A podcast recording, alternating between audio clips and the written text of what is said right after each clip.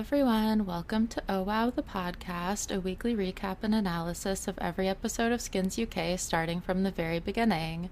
I'm your host, Augustine, and today we are getting into the final two episodes of season four. I'm going to do episode seven, Effie, and episode eight, Everyone, all in one big podcast because I feel like they really flow into each other. And also, personally, I accidentally watched the season finale before watching Effie's episode, so kind of gives me an interesting perspective on how everything went down because I had to watch it backwards. But anyway, so that's what we're doing today. It's going to be a longer episode to cover everything, and then at the end of this episode, I'll be taking a break for the holidays all the way through past New Year's. So we'll be back with the third generation, which is season five after the holidays because I cannot watch skins over the holidays. That sounds really depressing. So that's the plan. That's what we're doing today. And I also just wanted to say thank you guys so much, everyone who's listening. I really love this community that we've built, and this podcast just brings so much joy into my life, even though I'm like complaining about some of the episodes and some of the characters. It's just so fun to have something to look forward to. And thinking about starting this podcast during a really low point in my depression in February and how it's been almost a full year. I've just been doing a lot of reflecting, and I really appreciate you guys. This has been such a light in my life and brought me so much joy. So, hopefully, it brings you a little joy as well. So, let's get into it. So, we open episode seven with picking up on Effie's mental health journey. She's in the hospital, she's talking with her doctor, her therapist, John Foster, and they're discussing Tony. And he wants her to talk about what happened with the bus accident and the trauma associated with that. And she's really not interested in talking about it but he kind of pushes her. And he says okay just close your eyes and pretend that the bus never hit tony just pretend that these bad things didn't happen and imagine that and I'm not a therapist, so I can't really give a professional opinion on his approach, but I do have a psych degree. So I have like some form of education on the field, and I will say that his approach is definitely unconventional and kind of reminds me of some newer therapy techniques that I'm slightly critical of. And so I'm very skeptical about his approach with just telling her, close your eyes. And, you know, personally, I've been doing therapy weekly one on one for a year now, and my therapist has never said just close your eyes and pretend that the bad thing didn't happen to you. I would see that as a concerning piece of advice. So she does that, and we see people are like visiting Effie in the hospital. We'll see that throughout the next episode, too.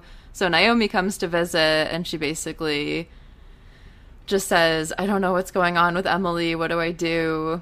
And so we don't know if Emily and Naomi are going to break up. or Are they going to stay together? OMG, the big drama.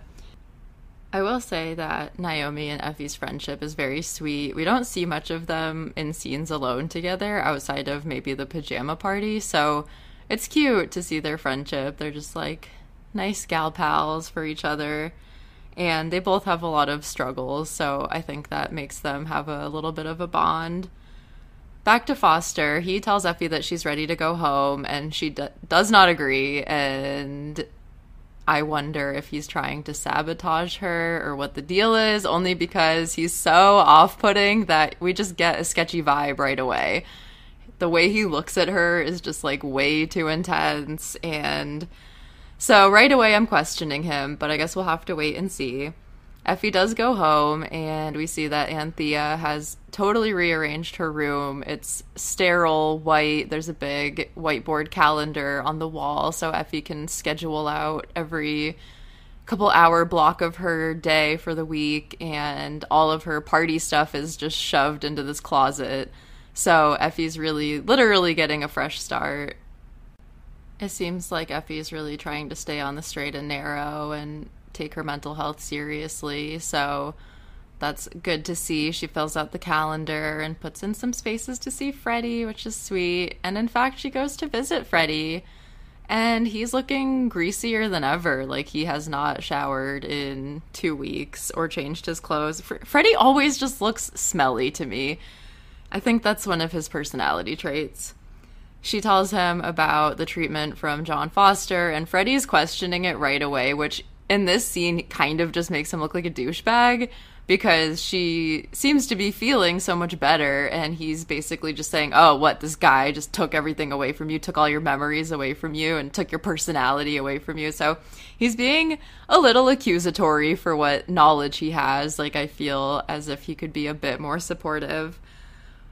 But that's okay. They end up kissing and they're trying to work things out and stay together then Panda calls Effie and they're reunited. And of course, we love the Panda Effie friendship. They're so cute, and Panda's just back to her happy go lucky self saying, Oh, I'm useless. Like they're getting their exam grades. And we remember in the first generation, getting the exam grades is such a huge deal.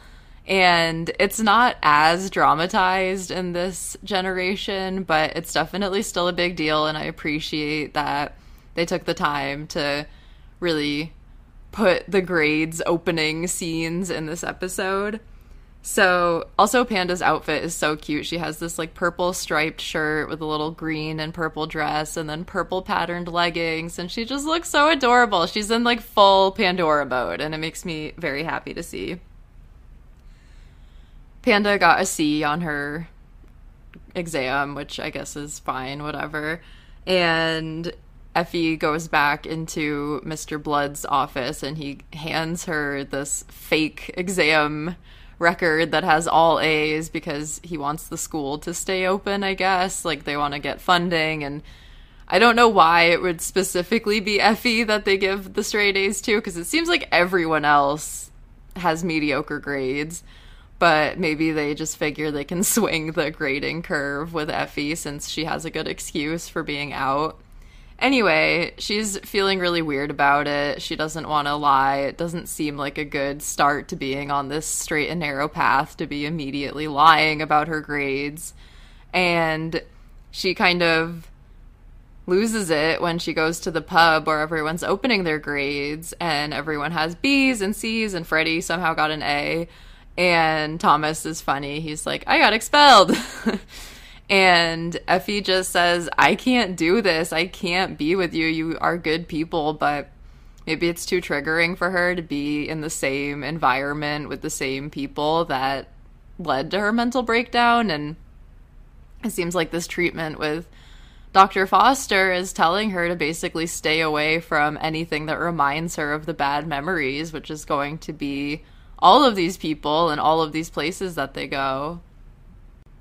Effie just sort of leaves in a tizzy, and everyone's wondering what the fuck just happened. And of course, Cook is just outside in the rain smoking a spliff. Why is he there? We don't know. He's just chilling, and he talks to Effie. They have a little bit of a famous Tumblrized scene where he says, If I had to start from the beginning, I'd do it all again the fucks, the fuck ups, I do it all again. And she says, What do you mean? And he says, I still love you. So I don't know. I guess I'm now officially involved in the Freddie Cook Effie love triangle. It just took until almost the end of the fourth season for me to actually care. But now I kind of am like, maybe Cook is better for her. I don't know. But at this point, it doesn't really matter because we're almost at the end. So she has another session with Foster. He's really creepy. And then Freddie stops by the Stonem house and he's like, What the fuck? Why did you leave last night? You said that you loved me the day before, and then you're saying we can't be together. And Effie's starting to get confused and in her head again. And she's saying, I can't, like, I went mad when I was with you. I went crazy. It made me crazy. That's not what love is supposed to do. And he kisses her and says, That's exactly what love is supposed to do. But it's like, love isn't supposed to give you psychotic depression episodes and make you like want to kill yourself. So I would disagree with Freddie on that one, but I understand the teenage romance of it all. she goes upstairs and takes her pills and is looking for Pato, which is her stuffed giraffe. And we see that Effie's starting to freak out again. She's getting really anxious. She's like throwing all of the shit out of the closet and she collects it all outside and throws kerosene on it. And she starts burning all of her old party stuff, everything about her old life, literally and symbolically, just getting rid of the past.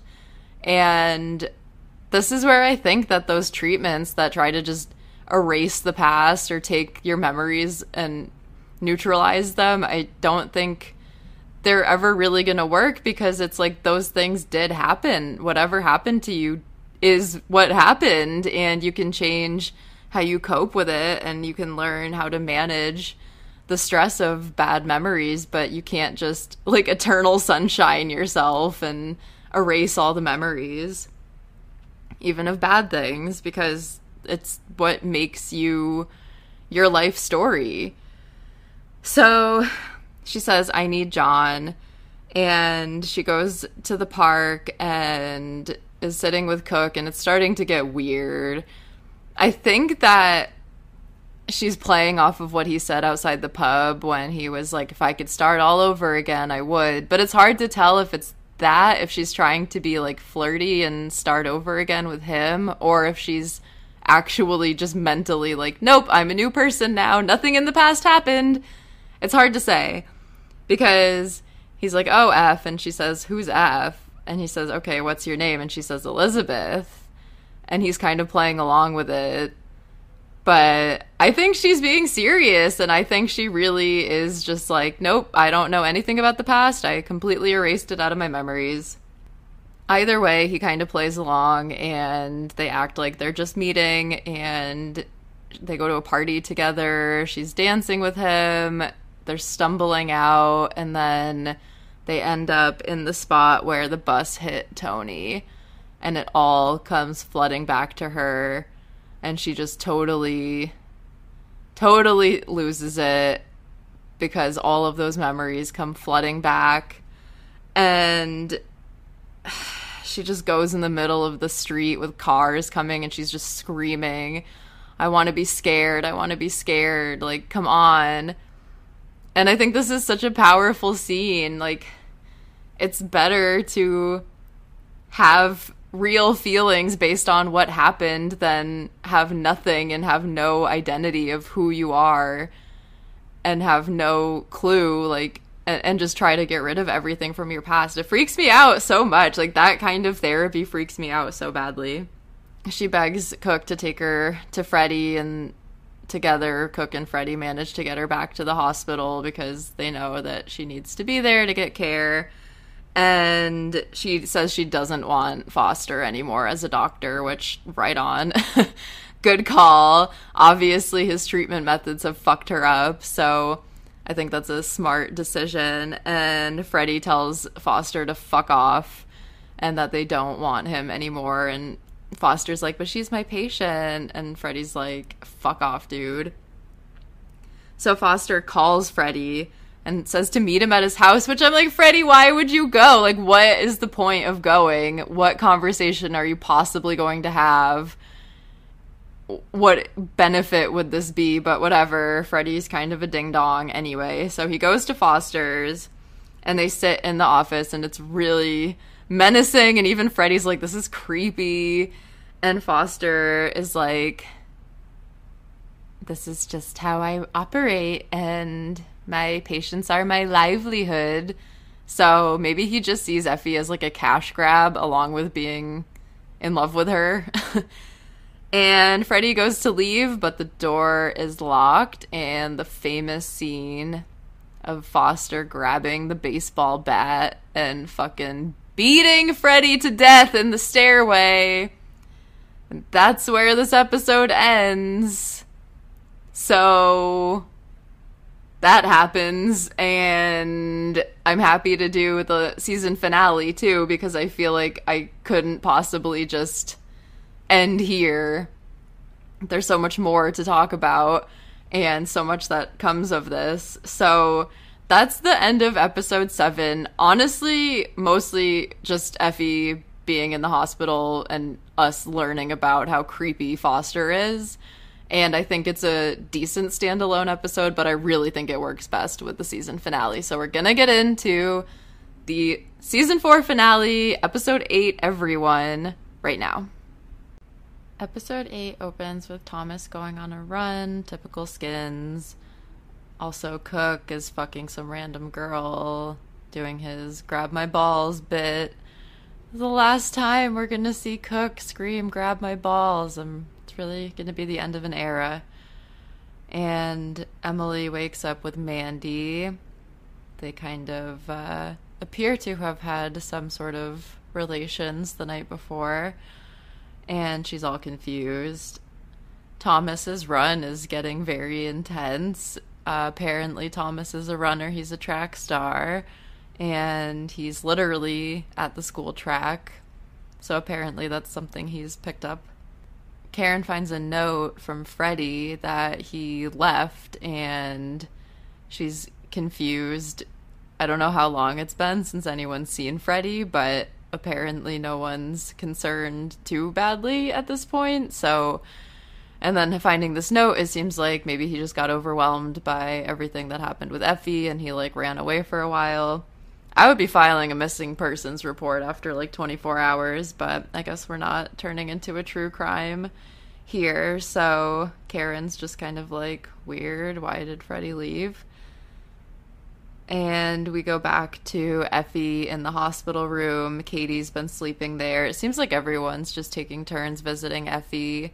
Like in the last episode, we kind of saw that. So that's nice. Good friends. Also, I noticed in this scene that Kaya Sc- I don't know how to say her last name. Kaya Scodelario, is that how you say it?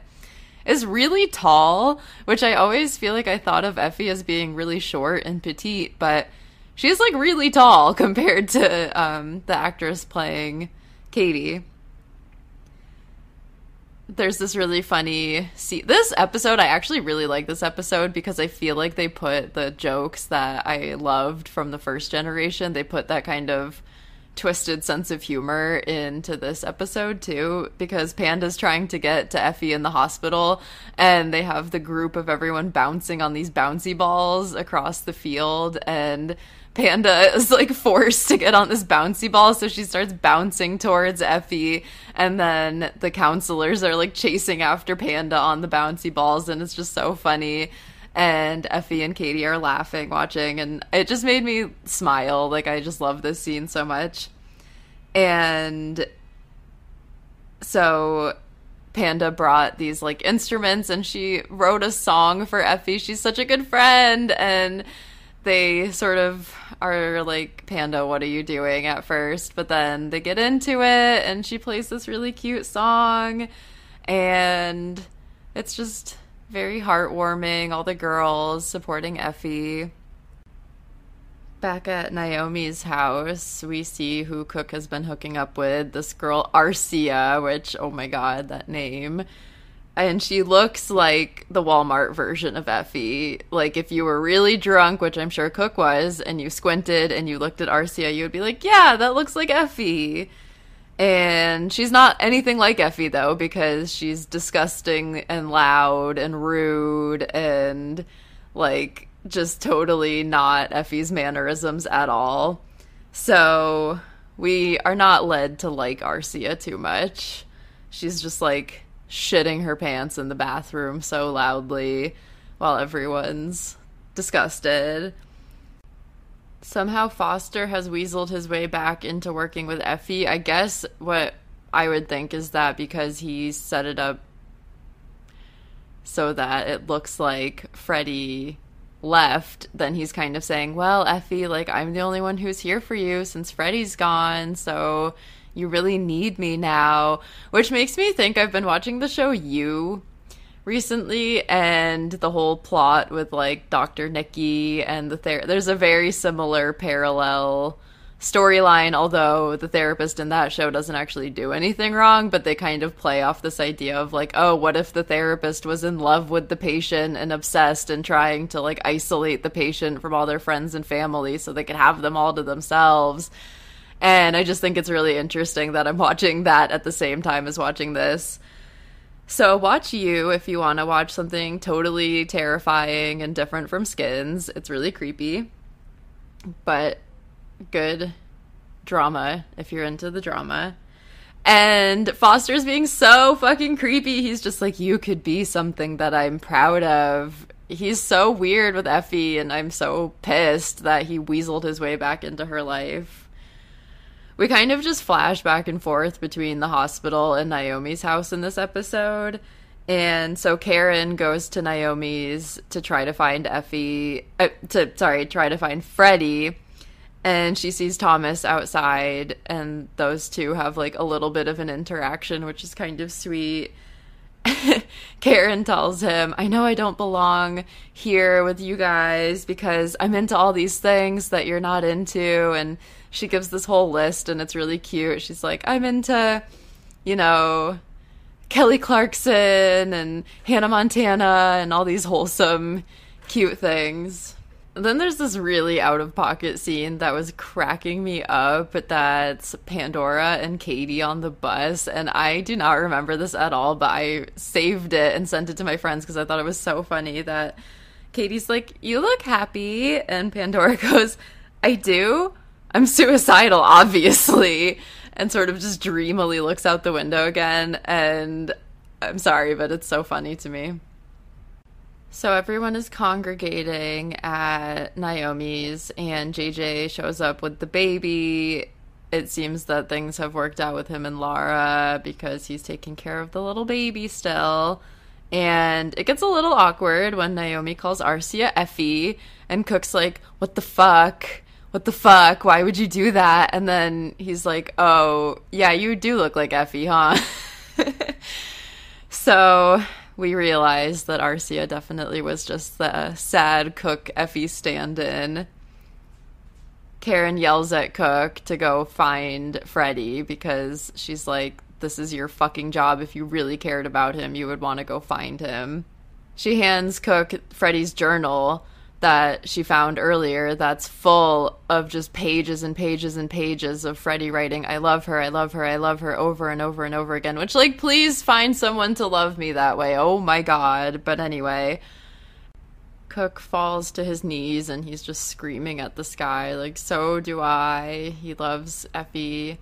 And he's got to go try to find Freddie. I mean, we know that he's not going to find Freddie because we know that Freddie got bludgeoned with a baseball bat in the last episode. So, what they're thinking versus what we know are two very different things, but we're just going to operate from where the characters are and what they know in Naomi's house, she's like totally sloshed and nothing's been resolved with her and Emily. She's still just like getting drunk and trying to brush everything off. JJ's a good boy and senses that things are getting weird, so he pieces out with the baby, which is good. Good boy, JJ. And I don't know. Katie and Thomas have like devised this plan that Thomas is going to sexually teach Katie French to make Panda jealous and make Panda like beg for him back, which seems like a pretty bad plan to me. And it doesn't work because Panda's sitting outside the door. They're all at Naomi's house and Thomas is asking Katie things in French, like how many kisses are we going to have? And Panda just like gets up and walks away. She also has this page that's full of A grades that we haven't seen since she got her exam grades in the last episode. We just saw that she got a C, but apparently she got all A's, so maybe that's why she's been a little bit in like happy Daisy land. Katie and Thomas end up having this weird chemistry and they kiss again and it kind of is like in that episode where they kissed in the bathtub and we're just like why did that happen? Why is this happening again? Why? Are we supposed to ship katie and thomas? Because i don't. And he kind of says the same thing to her which is like oh you're so beautiful. You're such a good woman. And i don't know. Whatever. I guess katie and thomas have like a weird sexual chemistry that occasionally pops up and then we just forget about it again. Cook's looking through Freddie's journal and he sees on one page, amidst all the I love her, I love her, I love her, there's one part in bold letters that says, John Foster wants to hurt her. And it's impressive that Freddie had that intuition because we don't know him as a very intuitive character. Not to speak ill of the dead, rest in peace, Freddie, but like his intuition was spot on with Foster. Maybe just because he cares about Effie so much, he like has this sort of sense about protecting her or something. But it's interesting to see that. So I think Cook is starting to piece together like, okay, Freddie's missing. He was really suspicious of this doctor. Maybe that's a clue as to something that happened and why Freddie's gone. Thomas running again. There's a song, We're Coming Up by the Dirty Epics, which I feel like I heard that song so much in 2014 ish times on like Tumblr. and so check out that song if you want to throw back. Like I said, it's We're Coming Up by the Dirty Epics. You'll recognize it when you hear it. Maybe, hopefully. Uh, the cops show up because Arcia called the fucking cops on Cook for kicking her out, and since he's on the run, she's trying to get him like arrested again. So cool, awesome, Arcia, you're a cool chick. She kind of sucks. So the cops show up, and I don't know. Cook just runs out the back window because obviously he's not about to get caught so easily. Also, at some point in these scenes, uh, Thomas talks with the track coach, and they talk about how Thomas could go to university even if he like got expelled and doesn't have the grades for it. How there's opportunities for athletes. So it kind of plants a seed into our heads of like maybe Thomas is going to go to university for track. That would be nice. It would be good to see him have somewhat of a bright future ahead of him. While Cook's running away from the cops, he goes into the shed, and much to his surprise, Effie's in there, even though we thought she was in the hospital. And it's Freddie's birthday, so they just start talking about, like, what do we do? Where the fuck is Freddie? Effie says that she just wants closure on why he would leave. Like, why would Freddie. She feels abandoned. Why would he abandon her? And so Cook decides to give her the journal, and she sees all of the affection and love that Freddie had for her. And it's just not making sense. Like, Freddie loves her so much. Why would he just leave? And especially because she thinks it's because of her mental health. Like, she thinks that, oh, I'm just too crazy. So he left because he can't handle it. And clearly that's not true because all he was doing was like writing about how much he adores her. JJ finds Cook and Effie in the shed, and Panda also shows up, and we find out that Panda's going to Harvard on a history scholarship. So that's just kind of happening.